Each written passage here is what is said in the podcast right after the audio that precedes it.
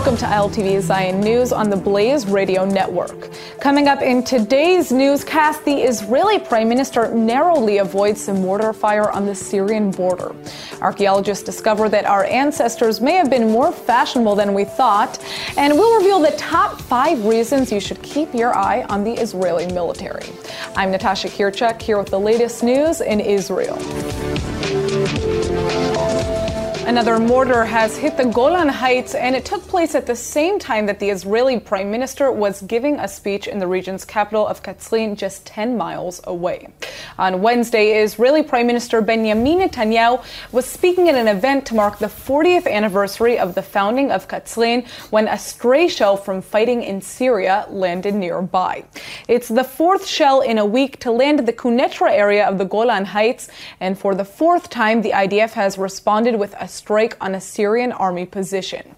This time it appears as though the mortar was fired from that position, but Israel always targets the Syrian army either way. Israeli policy is to treat all attacks coming from Syria as the responsibility of the Syrian army.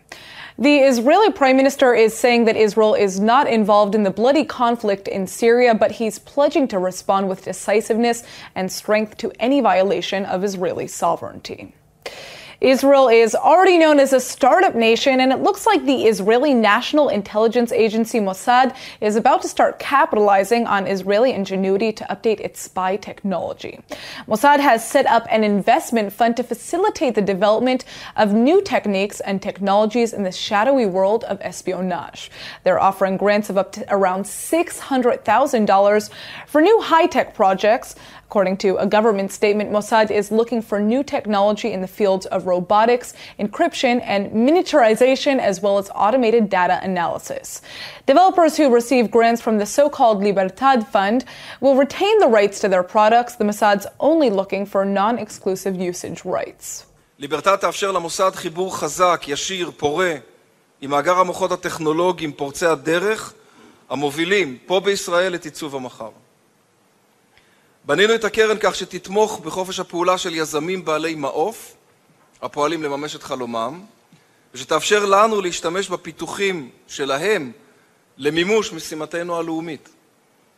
המוסד ייתן את חלקו באמצעות מימון של מחקר ופיתוח, ובתמורה יקבל לרשותו טכנולוגיה לצרכיו. The Mossad shocked the world with its operations in the early days of the State of Israel, including the extraction of Nazi war criminal Adolf Eichmann from Argentina. Now they're turning to Israeli startups for the future of the agency. עכשיו יותר ויותר המציאות העתידית נכתבת על ידי סטארט-אפים ובעיקר, או עם דגש, על ידי סטארט-אפים ישראלים. אנחנו היום מבטיחים שגם בעתיד המוסד ישמור על העליונות הטכנולוגית למען ביטחון אזרחי ישראל.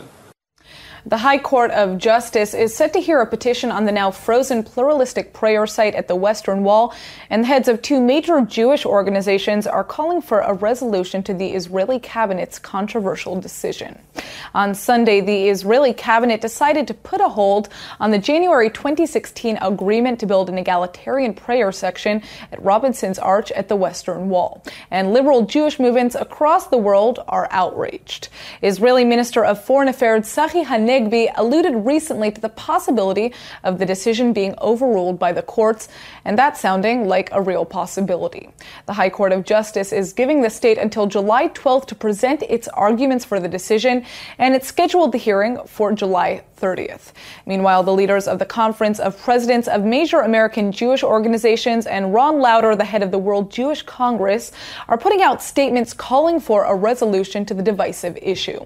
The Jewish Agency and conservative and reform movements have already made clear their vocal opposition to what they claim is a concession to the ultra Orthodox parties in the current government coalition.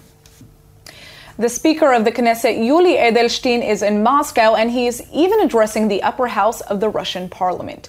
Considering that he was a Soviet prisoner 30 years ago, that's pretty impressive. And ILTV correspondent Max Keisler has more. Now, Max, does Edelstein's visit represent a breakthrough in Israeli Russian relations? Say it's a sign that the breakthrough has already happened. For years, we've seen warming relations between Israel and Russia. This is a product of Russian pragmatism.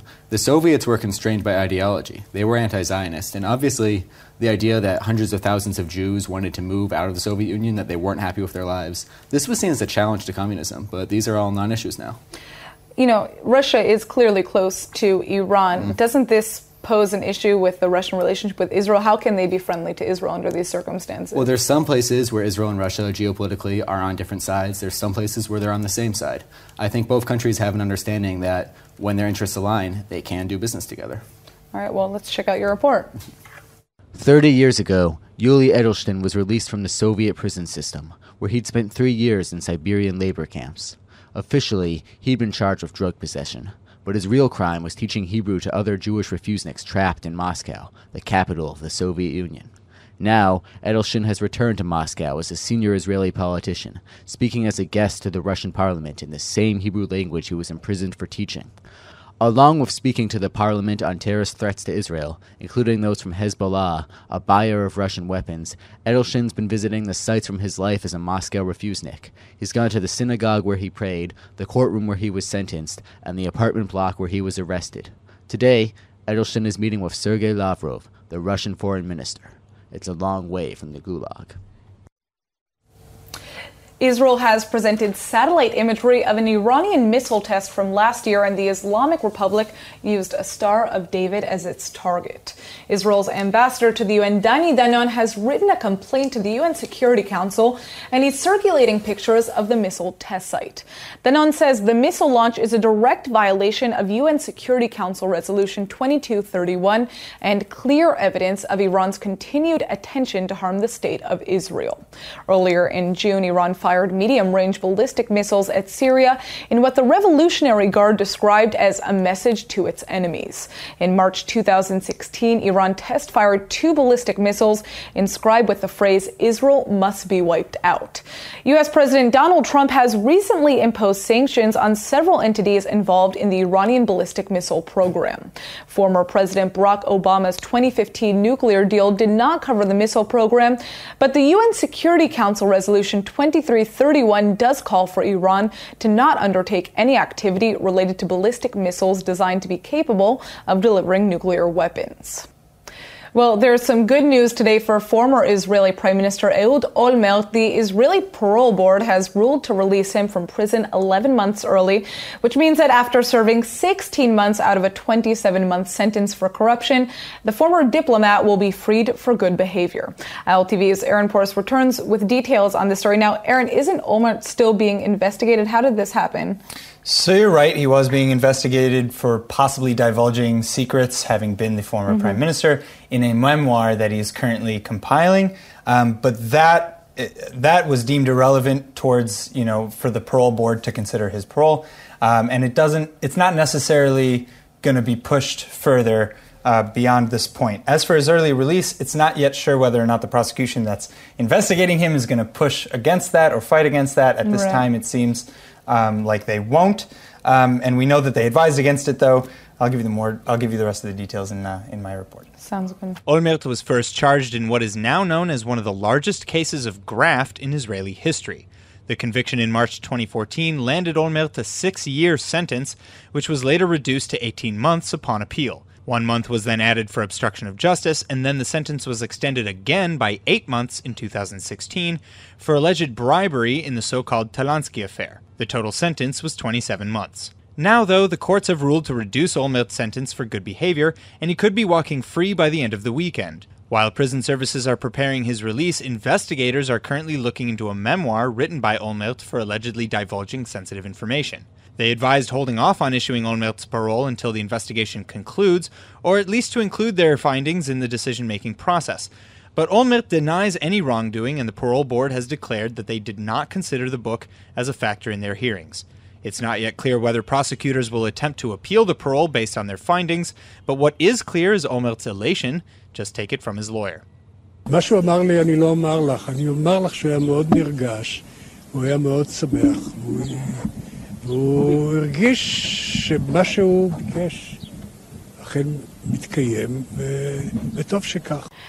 Combating the negative stereotypes that Israel faces on a daily basis can be an endless and exhausting mission, especially when you even have to do it within the communities of diaspora Jewry. Well, now at least one rabbinical school in the U.S. is helping to do just that by organizing very special trips to Israel.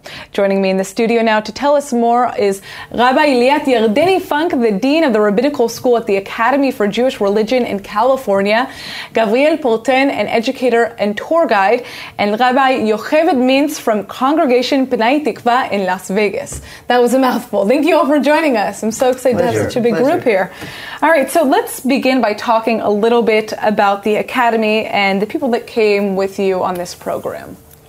So, the Academy is a very special organization that believes that we have one God and one Torah and we should all unite. And therefore, the rabbis and the students are Orthodox, conservative, Reform, Chabad, Reconstructionist, and Humanist rabbis, as are the students. The idea of Jewish unity. And uh, 15 years ago, when we started the academy, the vision was really exciting to focus on what matters, bringing Jews back to synagogues and making sure that the congregants know that yes, we rabbi have something to say and we need to bring you back into our congregation. Israel matters and Judaism matters. Very interesting. We're extremely concerned about the over 70% intermarriage and we're doing everything we can, can to combat that.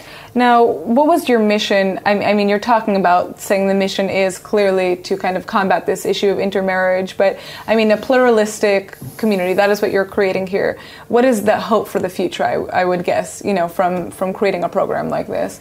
So the Academy um, ordains both rabbis, cantors, and chaplains the vision of this particular trip was almost a month long in Israel, a Zionist trip that shows the full gamut of Israel, politically um, as well as religiously. Um, the idea that when a bar mitzvah child comes of age and they're asking, Rabbi, what should I donate my money to?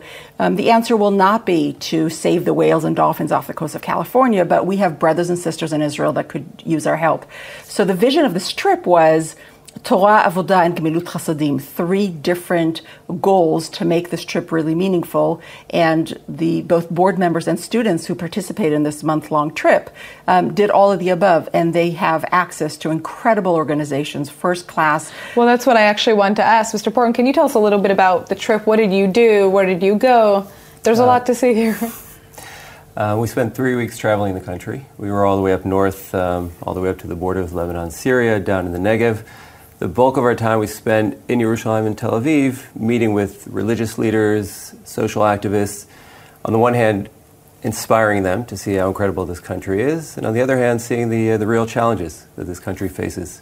Not and, and I understand there was also a very unique trip to the Rambam Hospital. Can you tell us about that, Rabbi Yocheved? Yes, indeed. Um, many ways, I thought this uh, this trip, everything that we did was for me. But when we got to the Rambam Hospital, and uh, the doctor mentioned that they had a new treatment for Parkinson's. I was amazed because I have Parkinson's.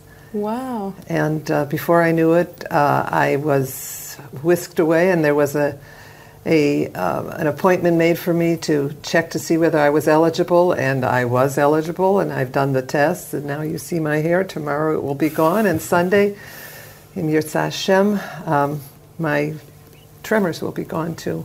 That's unbelievable. So you had no idea that this was going to take no place. Idea. I, idea. Had any idea. And and the uh, focused ultrasound sonication mm-hmm. was something I I didn't even know about. Mm-hmm.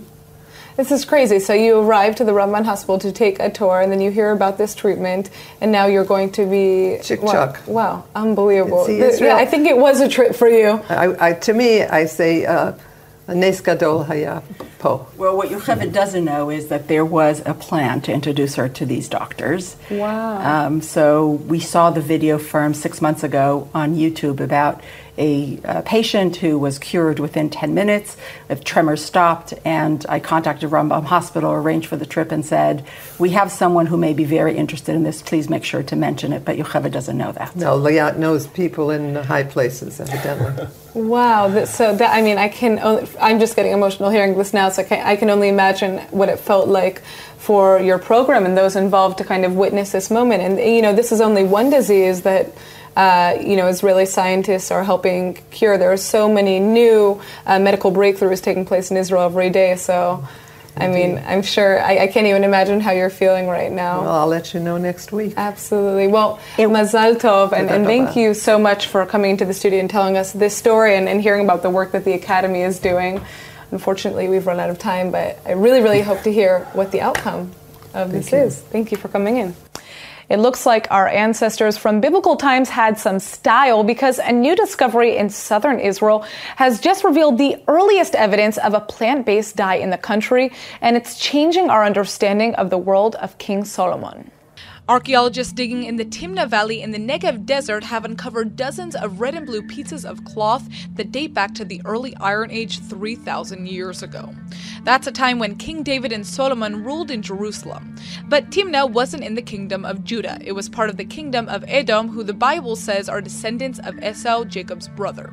According to the book of Genesis, Esau traded his inheritance as a firstborn child to Jacob for a bowl of red or Adom lentil soup. It was previously thought that Timna was a metalworking and smelting site, but the presence of vivid red and blue textiles implies that there was a hierarchical society with a fashionable upper class. And this means that society in the region may well have been more developed than previously thought. הממצא המאוד מרגש הוא בעצם העדות הקדומה ביותר שיש לנו בארץ ישראל של הריג צבוע באמצעות צמחים אה, בתעשייה משוכללת כמו שאנחנו מכירים בתקופות הרבה יותר מאוחרות. מה שאנחנו חושבים מהעדות הזאת ומעוד עדויות שמצטברות לנו עם הזמן זה שבעצם מי שעבד על הכבשנים, מי שהפיק מתכת לא היה עבדים כמו שחשבו עד עכשיו, אלא הם היו אנשים מאוד חשובים באוכלוסייה. שהתלבשו בצורה מכובדת ואולי אפילו היו מעין כהנים. Okay, our next guest is an artist whose unique sculptures have been showcased in the Jerusalem Theater, the Tel Aviv Opera House, and in various municipal buildings across Israel. He's also had exhibits in France, Germany, and even the United States. Joining us today in the studio is Rami Atel, who creates sculptures out of iron. Thank you so much for joining us. Thank you. Now, I am excited pleasure. to see what you have created. How long have you been creating this type of art? The, well, it appears because I've been doing art for the last uh, 35 years, but I ran into iron uh, just about uh, 10 years. 10, 10, years ago. Yeah, 10 wow. years ago. And, uh, and, and, and, this is what you have produced. I mean, it's amazing. Yeah, I'm looking at it, and yeah. this is not an easy material to work with. So, how do you create these sculptures? It's well, I, I work with uh, well, uh, I work with burners. I work with I do welding and. Wow yeah. Uh, and that's here in Israel? Yeah, I work in Israel. Uh, and, you know, I, I chose, uh, actually, it, it's not that, uh, it's, it's, not a question of uh, is it easy. This, right. is, this is the, the method that uh, I work with. Yeah, I mean, it, but it does require a lot of strength, and you have to deal with heat, and you have to. It, it, it has to do with heat, yeah, yeah. heat and noise, uh, but, but it's. But, but you enjoy it, and I mean, clearly other people do too, because your sculptures have been a really um, big success. So you said that it only, it wasn't until ten years ago that you started working with iron. What made you choose um, this material? It, it, it just happened. Uh, I just ran into iron by accident. Mm-hmm. And uh, once uh, I started working with it, I've realized this is. This is the uh, the matter I, I, can really express myself through. So interesting. How, yeah, how does what? How did you run into iron? Oh, oh, that's a long story. Uh, we we don't have the time for it. But I just had spare time and pieces of iron, and I, you know, I do art, so I just started uh, welding them together. But the thing with iron is that it fights back, so you have to struggle with it when you do your art. So it makes it more interesting. Absolutely, and I'm sure the story behind each piece can be really different because of that experience. Well, I mean, just looking at this myself, I'm I'm so impressed. So, where is the next place that we can see your sculptures? Well, uh, the next place, uh, uh, the, I'm working on several projects now, but uh, the ne- I, I, don't know where it's going to be. The, actually, I do know, but I cannot say uh, because I'm working on two two exhibitions in parallel. Uh, and I'm not in liberty to, to, to share that information. To, to well, we will be looking out for your work. Thank you so much for joining us, Lami. Thank you. We already know that Israel is at the forefront of military technology, but today ILTV's Emmanuel Kadosh is joining me to give you the rundown on the top five coolest military inventions to date. Yes. Emmanuel. Yes, hello. Okay, well, we already know Israel is one of the world's top weapons ex- exporters, sorry, with around 6.5 billion annual arms sales and is responsible for exports around 60% of the world's drones. So that's, That's, a start. that's a big deal. And, and even though Israel is such a small country, um, about 4.5% of its GDP is spent on research and development, and about 30% of that goes to products of a military nature, which kind of makes sense because everybody here goes to the army when they're 18, right? So Right. it's a big deal. It's very important. It's part of their life, you know. It's military, army service. That's part of where they, you know, uh, feel comfortable with after high school. So uh, let's break down the list, right? break down the list. So it starts off with the number one. We have the corner. Yes, done the corner shot, which the name actually kind of describes itself. It's a gun that allows the soldiers to kind of shoot around corners without being exposed. Right. So the idea is that you could literally be standing behind a around a corner, aim your gun, and it's going to hit its target. And there's a camera involved, right? The gun itself right. so camera. the target um, gets hit. I mean, I don't know the percentage wise, but it gets hit because of the camera that's on the gun itself. You have a screen; you can see what's around the This corner. is crazy. Wow, this is amazing. And so it, it's essentially helping protect soldiers in the field. Who invented this? Right. It was actually invented by former IDF counter terror unit commander Amos Golan. Um, who clearly wanted to protect his soldiers from attacks around the corners. Up next, we have the Human Backpack, or otherwise known as the Injured Personnel Carrier IPC. Again, kind of self explanatory almost. It's a backpack that allows you to help injured soldiers, your friends, like on the battlefield, kind of carry them on their back, piggyback them a little bit, leaves your so hands you can free. literally strap a person to you as if they were a backpack Right. with this right. technology. That right. So you worked. strap on, you put the straps um, on, you sit down, you put it on like a backpack, them on like a backpack, roll over and pick them up. And this is really important because, you know, the number one rule in the Army is never leave Right. anyone behind. And it's also a product that can be used not only in the military, but different ways. also for rescue teams, firefighters, Right. police stations, everything. Um, now, the third military invention that you have for us is mind blowing. It's called the, the fighter pilot heads up display. So now this kind of uses um, the pilot's eyes. So whatever he sees, he has control of, like not having to use his hands, less distraction. Uh, it was developed by the Israeli military, military electronics Elbit system. Um, it's come up with the helmet that allows the pilots kind of to have more focus on what they're doing and not what they're playing with. Interesting. Very Yes. cool. And I think number four, we have the trophy vehicle rocket protector. That's a whole nother. Right, right, right, right. That's There's a whole sound. other. We're waiting for the sound. A whole other ding for it. Yes, uh, this protects military vehicles from incoming uh, RPGs or other kind of rockets that are going to be attacking. Kind of acts like the Iron Dome, if you know, if you know, or if you've heard of it. Um, they we've heard of see it a rocket coming through and they intercept it with a rocket coming out. Well, so and now on to our last, because I know we're running out of time, but we Right. hear this. Our next military invention, the through through wall X-ray vision. X-ray vision. The Israeli firm Camero specializes in handheld devices, and it allows tactical teams to see people for objects through the walls. So kind of. So you can literally see You through can the see wall. This sounds through the that wall. it's not real, but you're you're able to do that using a radar, Right, correct? through the radar, you can hold it up against the wall. You can see the people that are inside the room. All right, thank you so much for joining us, Thank Emmanuel. Enroll in eTeacher's online Hebrew courses and quickly discover that it creates the deepest connection to Israel that you could ever imagine. And now for our Hebrew word of the day. Some incredible ancient textile samples have just been found, giving us a colorful window into some of the fashion trends from biblical times. So today's word is bad, meaning cloth or textile.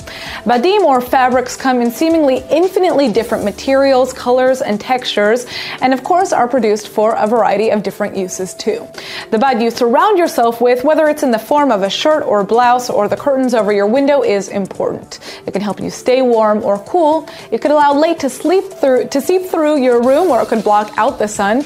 And you can mold, shape, or sew it into a million different tools like sails, parachutes, shopping bags, and canvases. Long story short, Badim are your friends, and now you know your friend's name. All right, let's go ahead and take a look at the weather forecast. Tonight will be partly cloudy with a low of 75 or 24 degrees Celsius. This weekend is set to be unseasonably hot with a heat stress related warning. Temperatures in the central cities are expected to hover around a high of 85 or 29 degrees Celsius, getting up to 109 or 43 degrees Celsius in the south. All right, that's it for today's news. Today's exchange rate is 3.5 shekels to the American dollar.